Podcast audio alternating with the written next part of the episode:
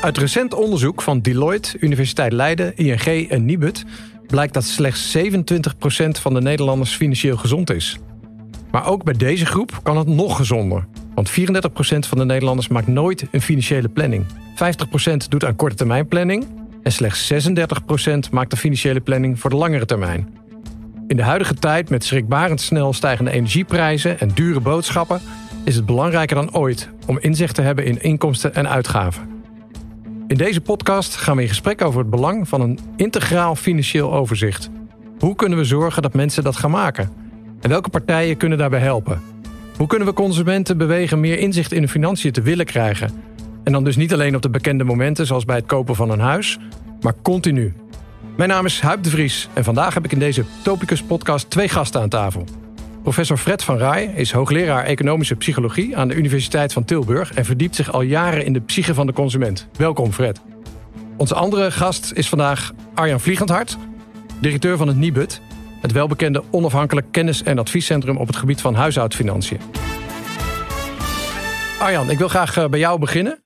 Uh, fijn dat je hier kan zijn, want jullie hebben het ontzettend druk hè, momenteel. Ja, het is, het, is, het is echt heel druk. We merken dat uh, als het woelig is in de, in de samenleving en mensen zitten te puzzelen aan de, ja. de keukentafel, dan uh, hebben wij ook gewoon meer te doen. Uh, ik zeg ook wel eens een beetje gekscherend. Maar het is toch ook wel waar. Als het slecht gaat met Nederland, gaat het goed met het Nibud. Ja, en onderscheiden jullie dan ook nog verschillende groepen daarin? Want er zijn natuurlijk nu mensen die, die echt in de problemen zitten. Maar je hebt ook mensen die chronisch geldtekort mm -hmm. hebben. En nou, die groep wordt nu groter. Ja, kijk, wat we zien is dat we traditioneel doen we heel veel voorlichting uh, voor mensen die uh, ja, het lastig hebben om de eindjes bij elkaar te knopen. En dat we ook met, moeten doen met een relatief smalle beurs. Ik denk dat het bijzondere van deze tijd is dat er ook groepen zijn die tot voor kort eigenlijk heel goed konden rondkomen. Precies. Zichzelf nooit de vraag hoefden te stellen hoe ze nou aan het eind van de maand zouden kunnen komen met hun geld. Maar die toch ook aan het puzzelen geslagen zijn.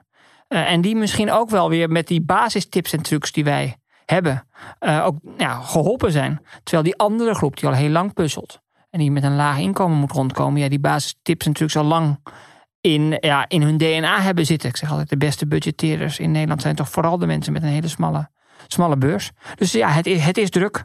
En tegelijkertijd, misschien een heel klein beetje ter relativering. Onze best bekeken pagina op de website is nog steeds een zakgeldpagina. Okay, door ouders en door kinderen. Ja, maar mensen raken wel steeds meer gericht op de korte termijn, of niet? Als ze in de problemen komen. Ja, een van de dingen die we in onderzoek zien, want het NIBE doet ook regelmatig onderzoek, is dat geldstress eigenlijk ertoe leidt dat de korte termijn focus het wint van de lange termijn planning. En dat wat acuut is, heel veel meer aandacht krijgt dan wat misschien op lange termijn echt belangrijk ja. is.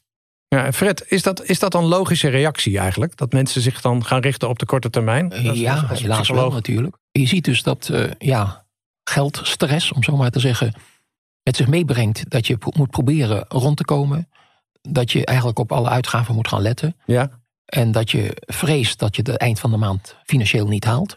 Dus dat houdt je voortdurend bezig. Dat heeft ook gevolgen voor, uh, voor je werk. Heeft ook gevolgen voor uh, je partner en de, en de kinderen in huishouden. Ja, stress. Dus stress is eigenlijk iets wat heel vervelend is. En wat uh, ook uitstraalt op andere activiteiten. En de lange termijn, uh, nadenken over de toekomst, over je pensioen en dat soort dingen. Dat zit er dan even niet in natuurlijk. Nee. Nee, ik denk wat Fred zegt is denk ik echt heel relevant. Hè? Mensen die geldstress hebben, die zijn vaker ziek. Vaak vallen vaker uit bij hun, bij hun werk. We hebben wel eens uitgerekend dat iemand die uh, schulden heeft... tot 13.000 euro minder productief is bij zijn baas.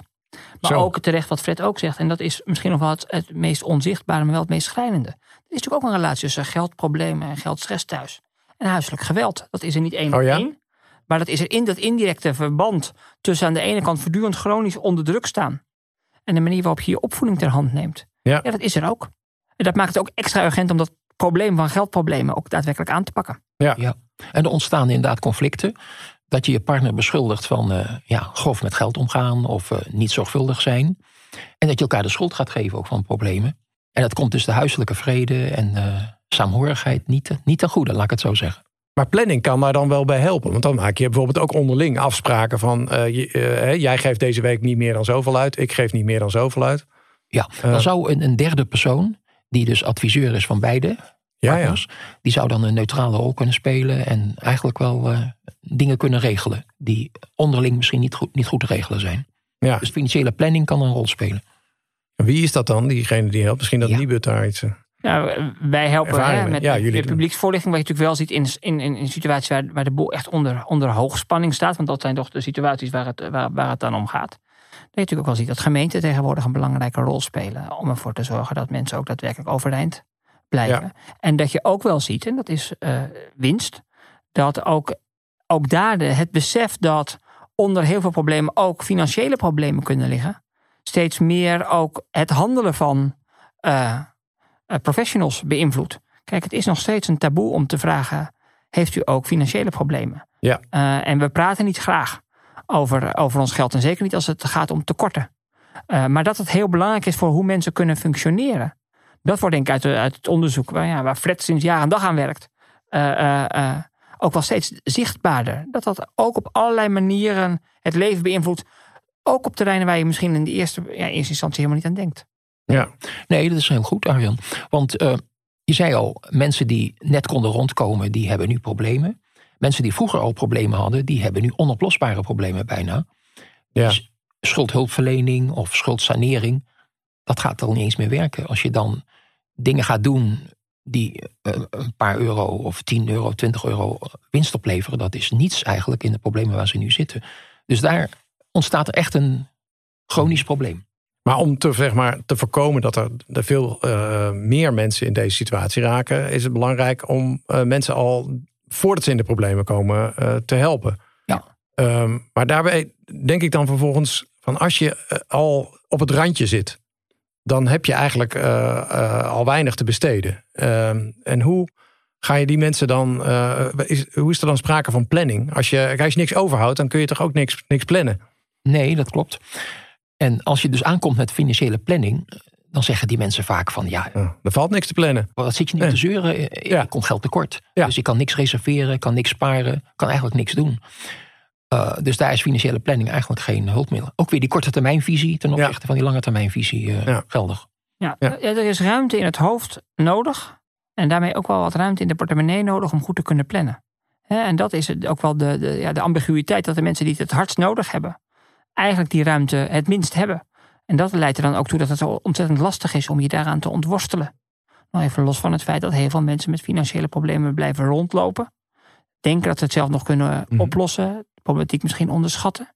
Zich schamen om hulp te vragen, zodat ja, die problemen alleen maar groter en groter worden. En uiteindelijk zijn ja, mensen uit met een boodschappentas letterlijk, met ongeopende enveloppen, zich bij de schuldhulpverlening melden.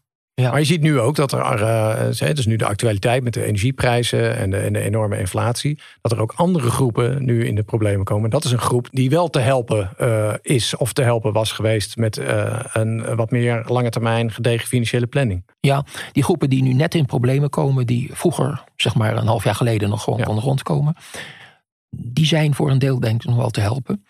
Maar als je ingrijpende maatregelen voorstelt, u moet de auto wegdoen eh, Ja. of u moet eh, verhuizen, dat, dat zijn dingen die mensen niet zo makkelijk doen natuurlijk.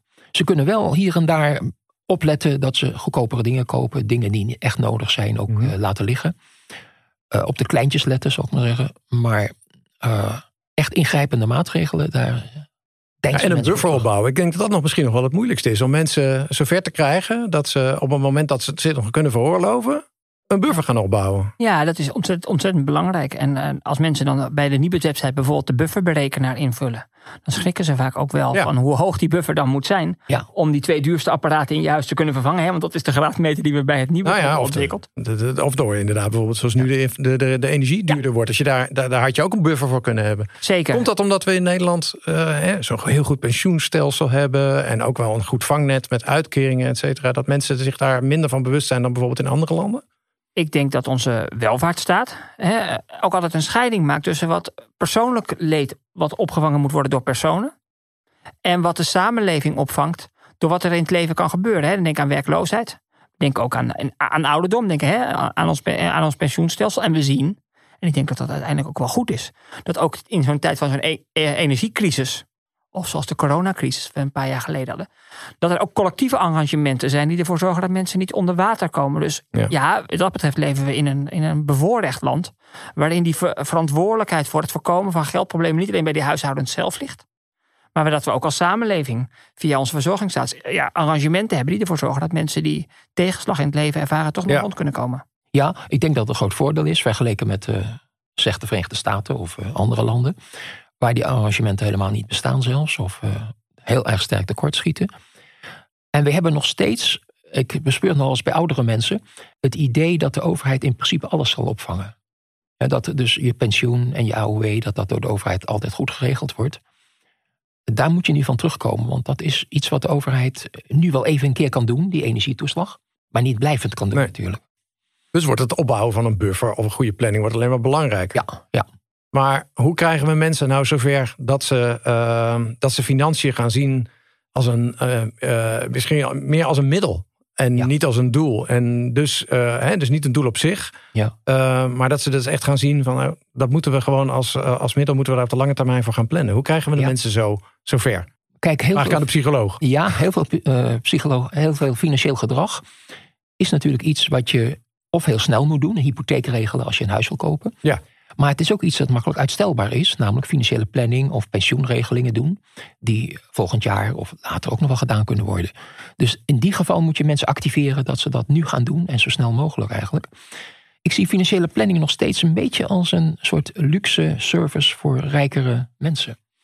Want als je echt een financiële planner laat komen, die een financieel rapport gaat schrijven, die iets over de toekomst en over sparen en investeren gaat, gaat opstellen, dan praat je al gauw over mensen met een uh, wat hoger inkomen natuurlijk. Hè? En niet over mensen die krap kunnen rondkomen of niet, net niet meer kunnen rondkomen. Nee. Daar ligt het veel moeilijker. Ja. En dan zou je dat veel populairder moeten doen, veel algemener. Misschien zouden ook apps en zo een rol kunnen spelen. Want een traditionele financiële planner die heeft wel een, uh, een kostenplaatje. Nee, precies. Maar goed, ik, ik kan me voorstellen dat Nibud daar ook wel een visie op heeft. Jazeker. Uh, Kijk, en wij proberen uh, inderdaad mensen die niet die financiële planner kunnen of willen betalen, proberen we natuurlijk ook te helpen. Ik had het net al over onze buffer, bufferberekening, maar op onze website staat ook bijvoorbeeld het persoonlijk budgetadvies. Ja. Waarbij je door je uitgaven heen loopt en kijkt van wat je daadwerkelijk nodig hebt en wat je structureel kunt uh, uh, betalen. Ik denk dat het ook belangrijk is om ons te realiseren dat onze relatie met geld vaak veel emotioneler is dan wij als rationele mensen graag zouden willen. Ja. Hè? Dus uh, onze relatie met geld is met, met emotie gepaard, Ja. gaat het gepaard. En het belangrijkste advies wat wij geven is het minst, minst populaire. Dat is namelijk als je iets wil kopen wat je niet direct nodig hebt, slaap er eens een nachtje over. Ja. En dat, dus dat je ook jezelf de tijd gunt Ja. om die, om die planning te kunnen maken. En dat je inderdaad dus je die tijdstress, die toch ook door heel veel marketingspecialisten uh, wordt gebruikt om mensen te verleiden om dingen te kopen die ze niet direct nodig hebben. Ja. Om die ook een beetje tegenwicht uh, te bieden. Dus het is ook een soort state of mind die je nodig hebt om die planning goed te kunnen maken en je er dan aan te kunnen houden. Ook. Ja. Ja. Ja. ja, bijvoorbeeld wij vinden dat uh, mensen met een hoge mate van zelfcontrole, dat is dan een uh, psychologische variabele, Ja. Die zijn daar beter in om dingen uit te stellen, af te stellen of er eens nog een keer over na te denken voordat ze doen. Minder impulsief. Dat zijn niet die kopers die zeggen druk nu op de knop en u hebt een abonnement. Ja. Dat soort dingen. Dus zelfcontrole en ook lange termijn perspectief. Dat je dus ook nadenkt over uh, hoe zit ik er over vijf, tien jaar of na mijn pensionering. Hoe sta ik er dan bij? Maar is dat niet heel erg een karaktertrek? Of kun je dat mensen bij, bij, uh, bijbrengen? Ja. Nou, ik heb. Uh, ja, dat is een hele 100.000 euro vraag, hè? Ja, precies. Vraag. Um, sommige mensen zeggen dat dat is niet uh, nog later bij te leren. Dat moet je in je opvoeding of, of eigenlijk al vanaf je ouders uh, moet je dat weten. Ja. Maar ik heb toch wat literatuur gevonden van iemand die dat zegt. Nou, met heel veel training en coaching kan ik mensen wel een end in die richting krijgen. Maar dat is een lang proces, het gaat niet vanzelf. En als je eenmaal impulsief bent en alles koopt wat je graag wil hebben nu, dan is het heel moeilijk om dat Ja. uh, zelfcontrole, om, om die dan aan te brengen Ja. en te verhogen. Ja, dus, en, dan, en mensen moeten het dan ook nog willen. En ook nog willen. En bij zelfcontrole hoort, houdt ook dat je een beetje je uitgaven bijhoudt. Ik wil niet zeggen in een kasboek, want dat is een beetje ouderwets misschien. Ja, maar een app. Maar een app kan dat Ja. heel goed zijn. Heel veel apps uh, waar je dat goed kan doen. En dan kun je ook zien of je je budget aan het overschrijden bent of niet. Hm. Uh, dat moet je allemaal willen en moet je allemaal kunnen. En je moet ook nog een beetje kunnen rekenen. De numerieke vaardigheid blijkt ook nog van belang te zijn. Ja, het is vaardigheden bijbrengen. Ja. Is ook een, een issue. Ja, het is dus niet kennis. Geen, je moet niet iemand trainen om een half econoom te worden. Maar vaardigheden in budgetteren, in plannen en uh, gebruik maken van digitale hulpmiddelen. Dat is Ja. eigenlijk nodig. En dat doen jullie ook. dat Mensen vaardigheden bijbrengen. Ja, een van de belangrijke dingen die wij elk jaar organiseren is de Week van het Geld. Dan beginnen we altijd heel jong eh, op, op basisscholen om eh, ja, iets van niet geletterdheid, maar gecijferdheid zou Ja, je kunnen ja, zeggen. eh, ja. mensen bij te brengen. Dat inderdaad is echt iets anders dan dat je een halve econoom bent. Ja. Maar dat je een beetje gevoel krijgt bij van wat betekenen deze cijfers. Cijfers nu zien we ook echt hele interessante trends en ontwikkelingen. Ik zie ze bij mij thuis ook met twee dochters voor wie dat digitale geld eigenlijk veel meer het echte geld is dan het papieren geld. Ja, dat zie Terwijl ik ook bij thuis. Ja. Ja, terwijl bij oudere generaties dat nou weer precies andersom is. Dus Ja. omgang met geld heeft ook een belangrijke sociale component. En waar- waarin je groot geworden bent. Ik denk dat je terecht zegt. Hè, als je van huis uit niet geleerd hebt om goed met geld om te gaan. Dan achtervolgt je dat je hele leven. En dan kun je wel wat repareren. Ja. Ja. Maar een goede start is ontzettend belangrijk. Dus dat, dat, dat doen we bij het Nibud. Eh, eh, we doen ook regelmatig campagnes bij jongvolwassenen. Hè. 18 is daarin een heel belangrijke leef, eh, eh, leeftijdsfase. Ik zeg altijd, ja, en als je 18 wordt, dan wordt je handtekening goud waard. Hè, want je mag van allerlei contracten afsluiten die je daarvoor niet mocht, mocht doen. Maar je moet ook je zorgverzekering eh, eh, zelf. Zelf. betalen. Ja. Ja. Eh, en je moet ook meteen, als je studeert, vaak de zorgtoeslag aanvragen. Dus dat is het moment waarop er veel in je leven verandert. Nou, dat zijn wel momenten waar ik denk dat goede begeleiding en het goede gesprek daarvoor, Ja. maar ook tijdens, belangrijk is om ervoor te zorgen dat mensen ook daadwerkelijk grip op hun geld en daarmee grip op hun leven houden. En dan zou je eigenlijk op dat moment ook al moeten, moeten gaan starten met planning. Hè? Ja. Ja. Dat zou, En dan ook met, met training, hoe je dat Ja. moet doen en zo. Er zijn heel veel mensen die moeite hebben om een formulier in te vullen. De mensen die het hardst nodig hebben, hebben vaak de meeste moeite om het aan te vragen. Zo'n, Ja, eh, dat is natuurlijk ook zo. En jongeren zijn het ook niet gewend, want hun ouders deden dat. Dus ze moeten het gaan leren als ze gaan samenwonen, als ze gaan studeren. Ja. Om dat zelf te kunnen. Ja, en dat is ook denk ik het belangrijkste. Ik zei net al, zakgeld is een, eh, een belangrijk item bij, bij, bij het Nibud. Zakgeld is leergeld. Dus eh, wat leer je nou Ja. van zakgeld? Niet zozeer dat je nou van alles ermee moet kunnen kopen. Maar wel dat je leert een aantal heel veel basisprincipes. Bijvoorbeeld het principe op is op. Dat zijn dingen die als Ja. je die jong leert. Dan heb je je hele leven heb je daar eh, lol van. Ja. Dus dat is natuurlijk ook het belang van financiële educatie die je, die je op jonge leeftijd kunt doen. Daar heeft het ook echt nog het meeste effect. En daarnaast kun je in je hele leven inderdaad blijven, blijven repareren. En tegelijkertijd, dat is ook het ambivalente. hè. Denk bijvoorbeeld aan je pensioenplanning. Dat kun je het beste organiseren wanneer je nog jong bent en nog heel veel jaren te betalen Precies. hebt. Ja. Dan heb je de echte keuzes. Maar wanneer gaan mensen zich oriënteren? Wanneer het pensioen aanstaande is en de beweegruimte om in dat Ja. pensioen nog wat te kunnen doen, navenant is afgenomen. Ja. Ja. We willen dus ook voorkomen dat mensen in de problemen eh, eh, komen. Hè, want de overheid kan niet, kan niet alles eh, eh, oplossen uiteindelijk. Zou je dan, als het, als het blijkbaar zo is dat, dat er een groep is die dat eh, niet zo goed kan plannen, zouden er dan meer dingen verplicht moeten worden? Bijvoorbeeld een verplicht pensioen. Want eh, dat is bij sommige werkgevers is dat natuurlijk zo. Ja, Eh, maar er zijn natuurlijk steeds meer ZZP'ers. Ook Ja. eh, in de branches waar we dat minder gewend waren. Hè. Je hebt bijvoorbeeld nu ook heel veel ZZP'ers eh, in de bouw, noem maar, op. In de zorg ook. En in de zorg zelfs. Ehm, eh, zou, je, zou dat dan een oplossing zijn om die mensen dan in ieder geval dat straks oud worden niet hetzelfde betekent als arm worden? Nee, je zou eigenlijk die mensen, dat geldt ook voor ZZP'ers inderdaad, toch een pensioen moeten kunnen aanbieden. Waar ze op jonge leeftijd, als ze beginnen met werken, al eh, meteen in kunnen stappen en eh, aan mee kunnen doen.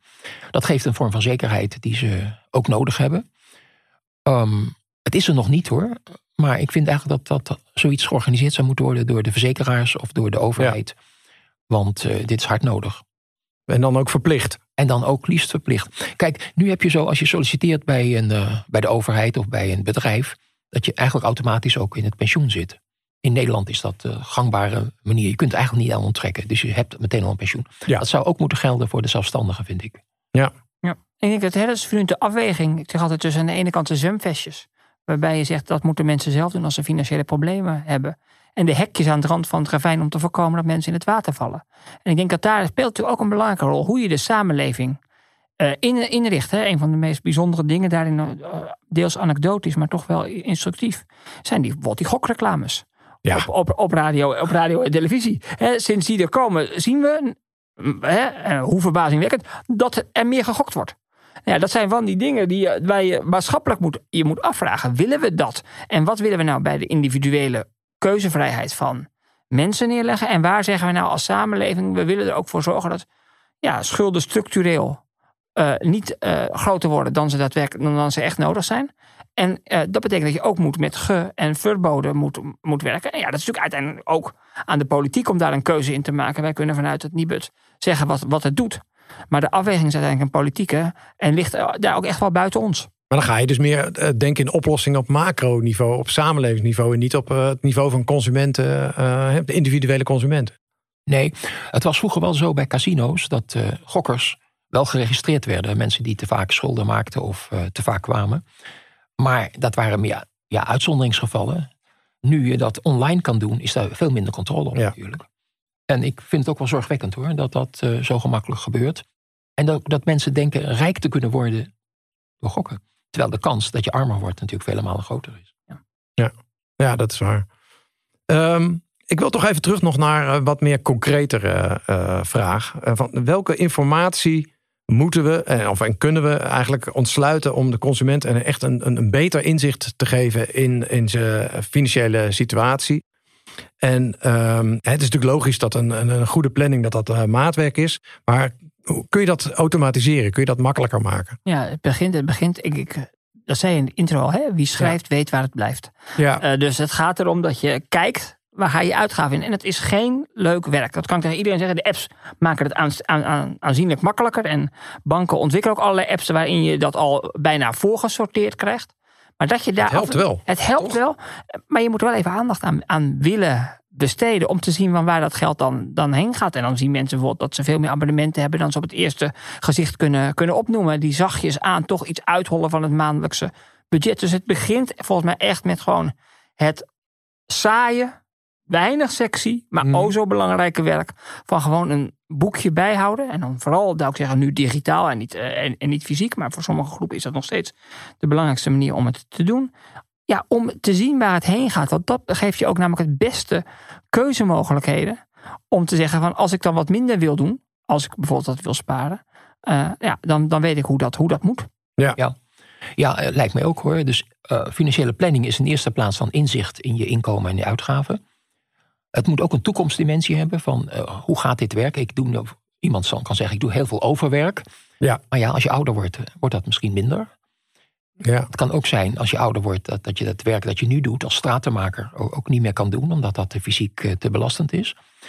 En je zou eigenlijk ook als financiële planner moeten weten, en dat is een nieuw ding, wat zijn eigenlijk je toekomstplannen? Hoe lang wil je werken? Wanneer wil je met pensioen? Wil je nog een wereldreis maken? Wil je nog een huis kopen of een boot? Ja. En kun je dat ook financieel vertalen in uh, wat je dan moet doen van tevoren, sparen, om, om dat doel te realiseren? Ja. Ja. Er komen ook wel eens mensen tegen die zeggen: Ja, ik wil gelukkig worden. Ja, daar kun je moeilijk een uh, financieel plaatje houden.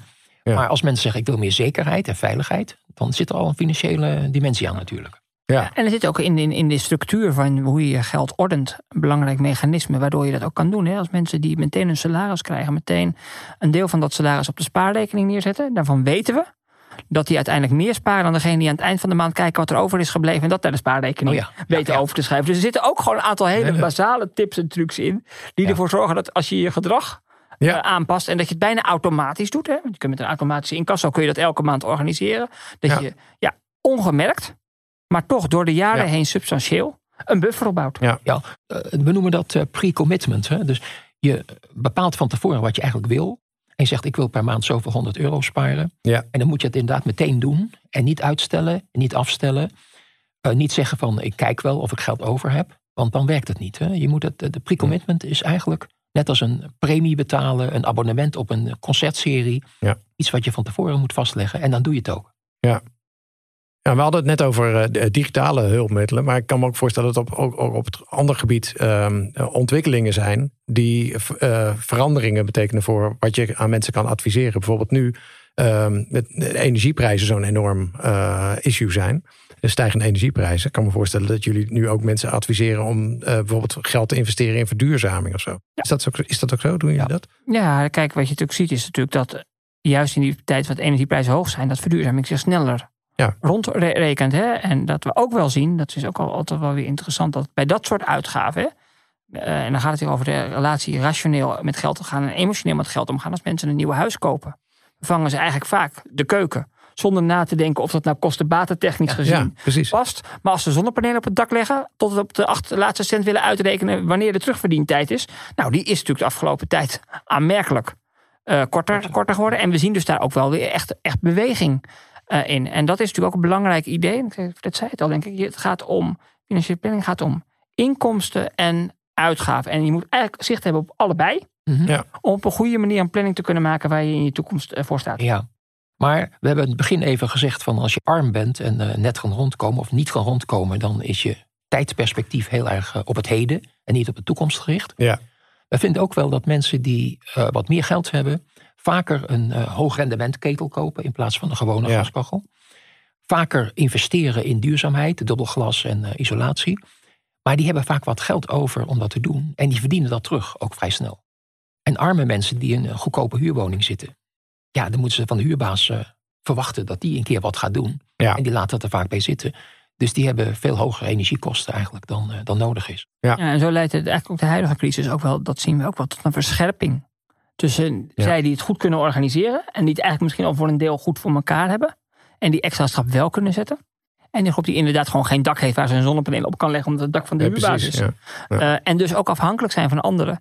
Die misschien voor een deel ook nog de winst van die eh, zonnepanelen niet in de lagere huur eh, terugzien. Maar zullen we zeggen in de, ja, in de zakken van de huurbaas zien verdwijnen. Dus je moet ook wel de mogelijkheden hebben. En daarom is het denk ik voortdurend ook zo dat financiële gezondheid in een land altijd een combinatie is van wat je op microniveau kunt organiseren, maar ook wat je op macroniveau hebt ingericht. Nou, dat is een mooie eh, samenvatting van het geheel. Fred? Ja, klopt. Eh, dus dat betekent in feite dat eh, mensen die nog kunnen investeren in, in duurzaamheid of in besparingen in de toekomst beter af zijn. En dat de tegenstellingen groter worden tussen de armen in een goedkoop huurhuis, die dat niet kunnen, Ja. en de rijken in een koophuis, die Ja. al de investeringen ook zelf een voordeel hebben. Maar met, met planning kunnen we toch nog de mensen wel een beetje helpen. Jazeker. Ja. Ik denk dat dat, eh, hè, dat is onverlet voor iedereen gewoon verstandig. En dan eh, is het plannen voor het grote. Zullen we zeggen, voor je, voor, je, voor, je, voor je oude dag. En misschien inderdaad voor de caravan of de boot. Ja. Maar, ook, maar, maar, oh, maar voor heel veel mensen ook voor het kleine. Namelijk de vakantie aan het eind van het jaar. Of een keertje eh, eh, extra met de kinderen wat, wat doen. Ook Ja. dat vraagt financiële planning. En als je dat goed doet, ja, dan word je inderdaad misschien niet per definitie één op één gelukkiger. Maar het helpt wel. Ja, ja. Nee, dan heb je ook toch weer leuke dingen gedaan voor jezelf. En je hebt jezelf wat ontzegd, maar het komt Ja. ook weer terug. Maar ja, dan moet je wel een beetje die zelfcontrole hebben en dat toekomstperspectief. Om dat Ja. te willen en om dat te kunnen. Ja. En dat is ook van belang. Oké, de hele leerzame inzichten. Hartelijk dank Arjan en hartelijk dank eh, Fred.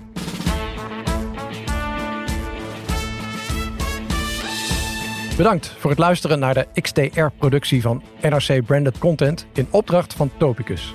Meer verhalen over IT-oplossingen van Topicus vind je op nrc.nl slash brandedcontent slash topicus.